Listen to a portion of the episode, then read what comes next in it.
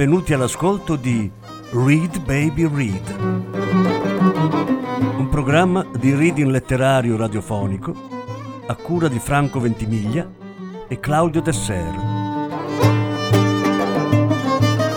Voce Franco Ventimiglia. Regia Claudio Desser.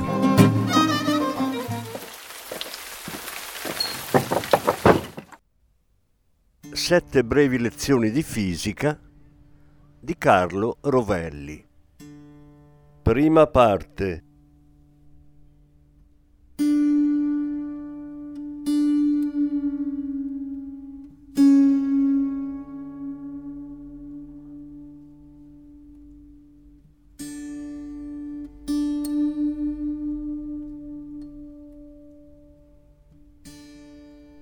Farai un vers de drit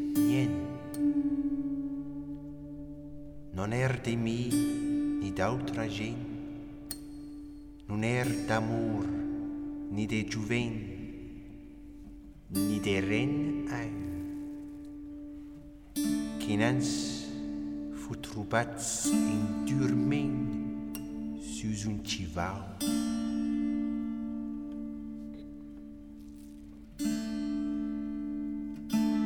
no sai in caluram finats soy alegres ni irats.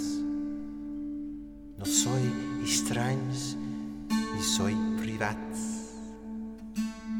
Ni nun puesc au.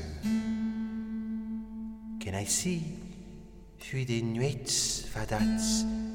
sub un puig au.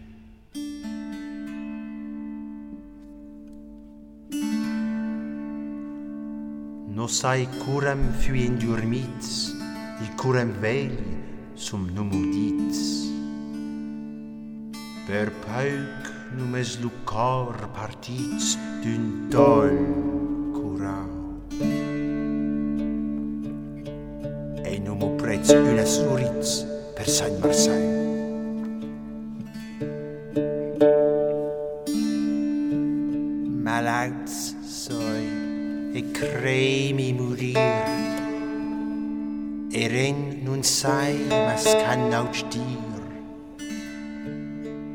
Metge carai al mio albir e nu sai cau.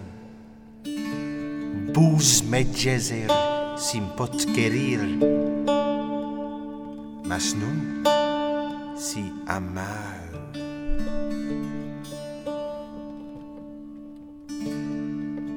Amigo aieio, nu sai qui ses. Canc nu la vi si magit fes. vescem plassa dicem pes minumen cal canc non ac norman ni francés dins mun ustau anc nun la vi et am la fort anc nun aec dret in um fes tort canc nun la vei pement de port. Non presun jau. Quen sai gen sur e bel azur e che mai vai. No sai lo luec vesen se sta, si es in quetch o es in pla, Non aus dire lo tort che m'ha abans men cau. E pesam be car sai rema per aitan vai. Queste lezioni sono state scritte per chi la scienza moderna non la conosce, non la conosce poco. Insieme compongono una rapida carrellata su alcuni degli aspetti più rilevanti e affascinanti della grande rivoluzione che è avvenuta nella fisica del XX secolo e soprattutto sulle questioni e i misteri che questa rivoluzione ha aperto. Perché la scienza ci mostra come meglio comprendere il mondo, ma ci indica anche quanto vasto sia ciò che ancora non sappiamo.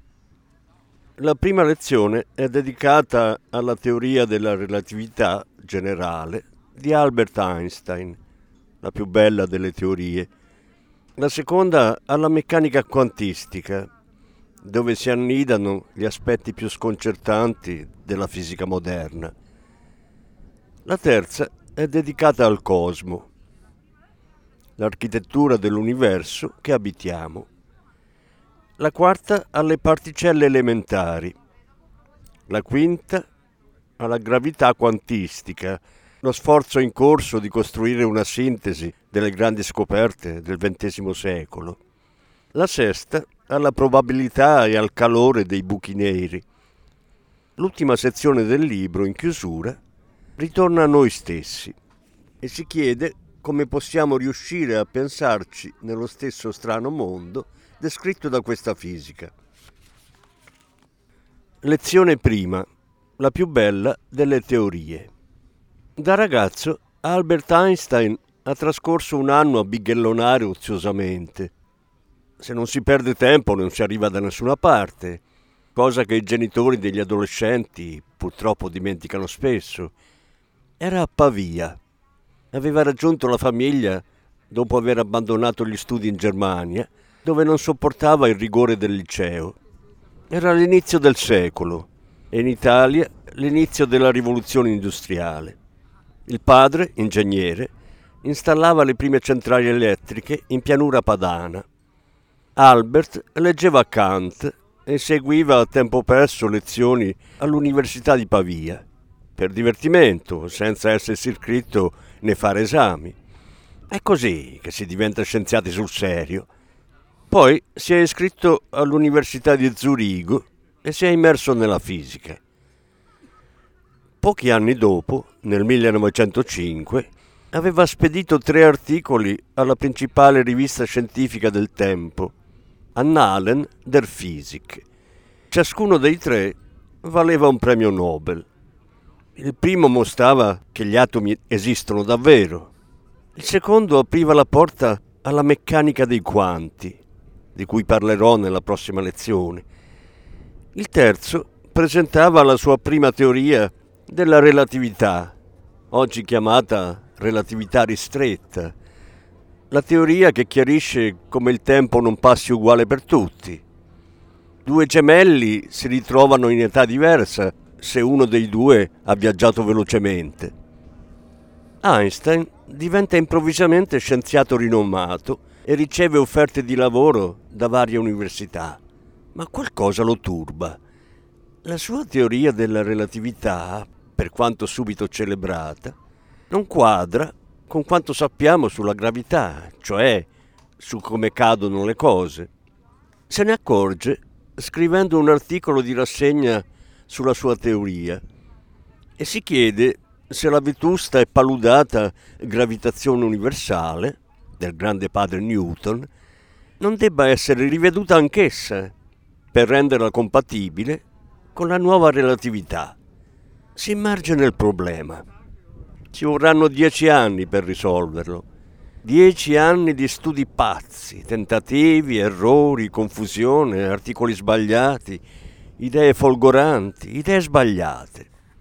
Finalmente, nel novembre del 1915, manda alle stampe un articolo con la soluzione completa, una nuova teoria della gravità, cui dà nome teoria della relatività generale, il suo capolavoro. La più bella delle teorie scientifiche, l'ha chiamata il grande fisico russo Lev Landau.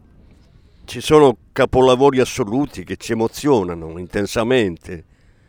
Il Requiem di Mozart, l'Odissea, la Cappella Sestina, Re Lear. Coglierne lo splendore può richiedere un percorso di apprendistato, ma il premio è la pura bellezza. E non solo, anche l'aprirsi ai nostri occhi di uno sguardo nuovo sul mondo. La relatività generale il gioiello di Albert Einstein, è uno di questi. Ricordo l'emozione quando cominciai a capirne qualcosa. Era estate, ero su una spiaggia della Calabria, a Condofuri. Immerso nel sole della grecità mediterranea, al tempo dell'ultimo anno di università. I periodi di vacanza sono quelli in cui si studia meglio, perché non si è distratti dalla scuola. Studiavo su un libro con i margini rosicchiati dai topi, perché l'avevo usato per chiudere le tane di quelle povere bestiole di notte, nella casa malandata un po' hippie, nella collina Umbra, dove andavo a rifugiarmi dalla noia delle lezioni universitarie di Bologna. Ogni tanto alzavo gli occhi dal libro per guardare lo scintillio del mare. Mi sembrava di vedere l'incurvarsi dello spazio e del tempo immaginati da Einstein. Era come una magia come se un amico mi sussurrasse all'orecchio una straordinaria verità nascosta e d'un tratto scostasse un velo dalla realtà per svelarne un ordine più semplice e profondo. Da quando abbiamo imparato che la Terra è rotonda e gira come una trottola pazza, abbiamo capito che la realtà non è come ci appare. Ogni volta che ne intravediamo un pezzo nuovo è un'emozione un altro velo che cade.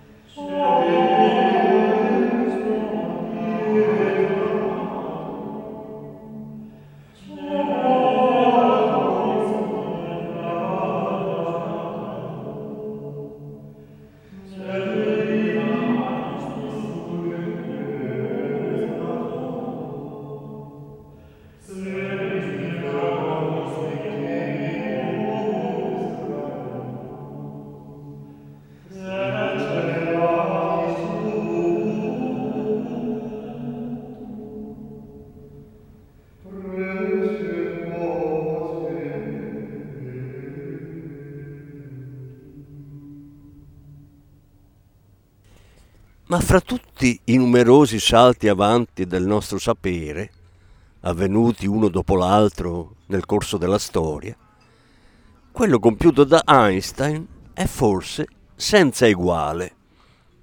Perché? Per prima cosa perché una volta capito come funziona, la teoria è di una semplicità mozzafiato.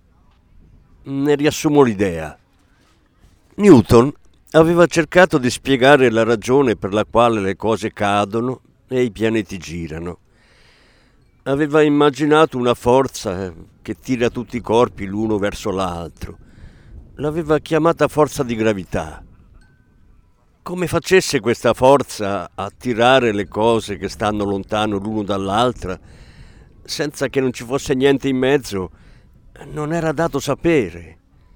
E il grande padre della scienza si era cautamente guardato dall'azzardare ipotesi. Newton aveva anche immaginato che i corpi si muovessero nello spazio e lo spazio fosse un grande contenitore vuoto, uno scatolone per l'universo. Un'immensa scaffalatura nella quale corrono diritti gli oggetti, fino a che una forza non li faccia curvare. Di cosa fosse fatto questo spazio, contenitore del mondo, inventato da Newton, neppure questo era dato sapere. Ma pochi anni prima della nascita di Albert Einstein, due grandi fisici britannici, Faraday e Maxwell, avevano aggiunto un ingrediente al freddo mondo di Newton, il campo elettromagnetico. Il campo è un'entità reale diffusa ovunque che porta le onde radio, riempie lo spazio, può vibrare e ondulare come la superficie di un lago e porta in giro la forza elettrica. Einstein era affascinato fin da ragazzo dal campo elettromagnetico, che faceva girare i rotori delle centrali elettriche costruite da papà. E presto capisce che anche la gravità, come l'elettricità, deve essere portata da un campo. Deve esistere un campo gravitazionale analogo al campo elettrico, e cerca di capire come possa essere fatto questo campo gravitazionale e quali equazioni lo possano descrivere. E qui arriva l'idea straordinaria, il puro genio. Il campo gravitazionale non è diffuso nello spazio, il campo gravitazionale è lo spazio. Questa è l'idea della teoria della relatività generale. Lo spazio di Newton nel quale si muovono le cose e il campo gravitazionale che porta la forza di gravità sono la stessa cosa.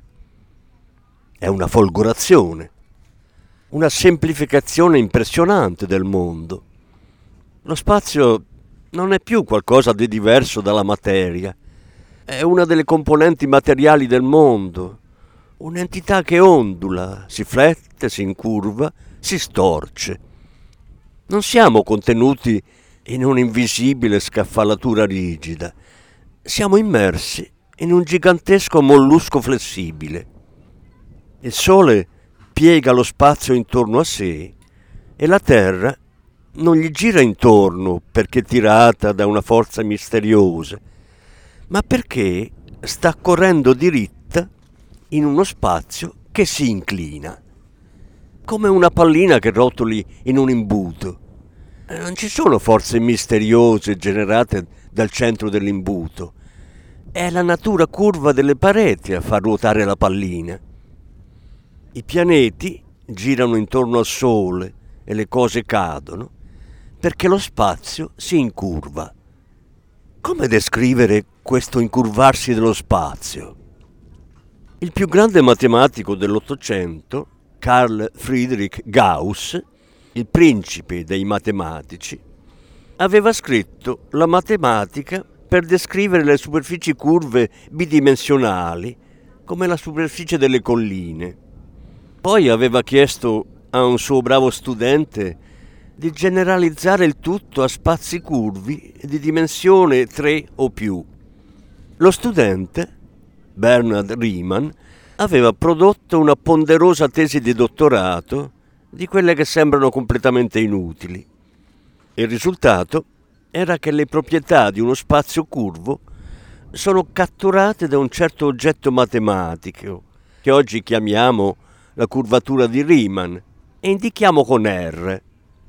Einstein scrive un'equazione che dice che R è proporzionale all'energia della materia, cioè lo spazio si incurva là dove ci sia materia. È tutto. L'equazione sta in una mezza riga, non c'è altro. Una visione, lo spazio che si incurva, è un'equazione. Ma dentro questa equazione c'è un universo rutilante. E qui si apre la ricchezza magica della teoria, una successione fantasmagorica di predizioni che sembrano i deliri di un pazzo, e invece sono state tutte verificate dall'esperienza. Per cominciare, l'equazione descrive come si curva lo spazio intorno a una stella. A causa di questa curvatura, non solo i pianeti orbitano intorno alla stella, ma anche la luce smette di viaggiare dritta e devia. Einstein predice che il Sole devii la luce. Nel 1919 viene compiuta la misura e risulta essere vero. Ma non è solo lo spazio a incurvarsi, è anche il tempo. Einstein predice che il tempo passi più veloce in alto e più lento in basso, vicino alla Terra. Si misura e risulta essere vero. Di poco, ma il gemello che ha vissuto al mare ritrova il gemello che ha vissuto in montagna un poco più vecchio di lui. È solo l'inizio.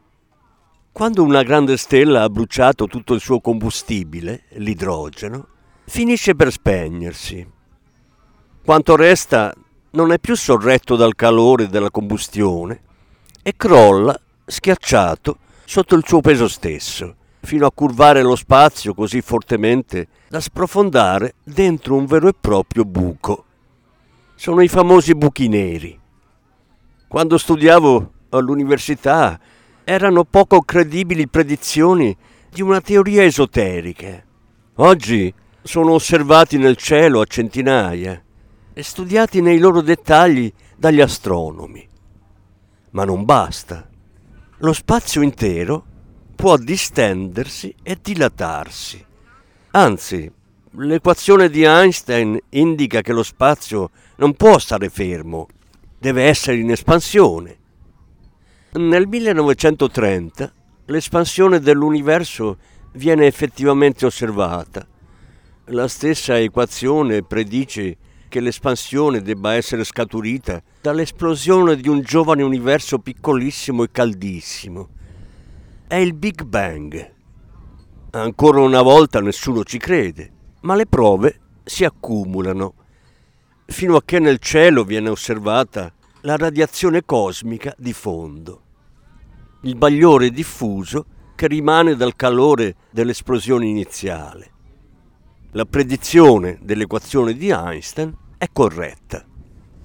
E ancora, la teoria predice che lo spazio si increspi come la superficie del mare e gli effetti di queste onde gravitazionali sono osservati nel cielo sulle stelle binarie e combaciano con le previsioni della teoria fino alla sbalorditiva precisione di una parte su 100 miliardi. E così via. Insomma, la teoria descrive un mondo colorato e stupefacente, dove esplodono universi, lo spazio sprofonda in buchi senza uscita, il tempo rallenta abbassandosi su un pianeta e le sconfinate distese di spazio interstellare si increspano e ondeggiano come le superfici del mare.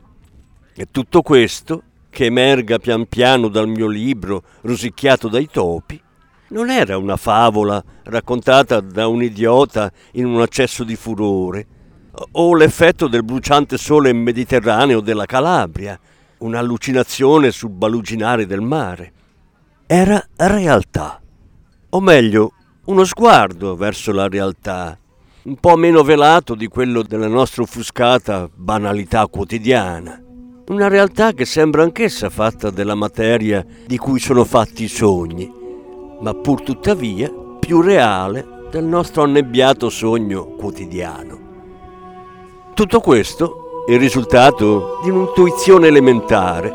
Lo spazio e il campo sono la stessa cosa e di un'equazione semplice che non resisto a ricopiare qui, anche se il mio lettore non potrà certo decifrarla, ma vorrei che almeno ne vedesse la grande semplicità.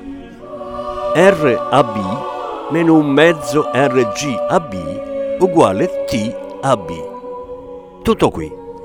Certo ci vuole un percorso di apprendistato per dirigere la matematica di Riemann e impadronirsi della tecnica per leggere queste equazioni. Ci vuole un po' di impegno e fatica, ma meno di quelli necessari per arrivare a sentire la rarefatta bellezza di uno degli ultimi quartetti di Beethoven. In un caso e nell'altro, il premio è la bellezza e occhi nuovi per vedere il mondo.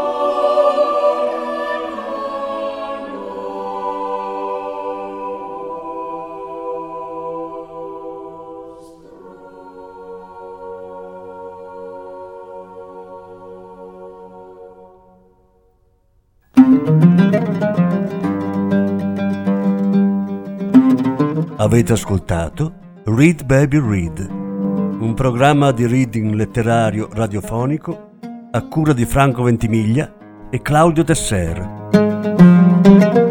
Grazie per l'ascolto, alla prossima settimana. La successiva parte sarà trasmessa la prossima settimana.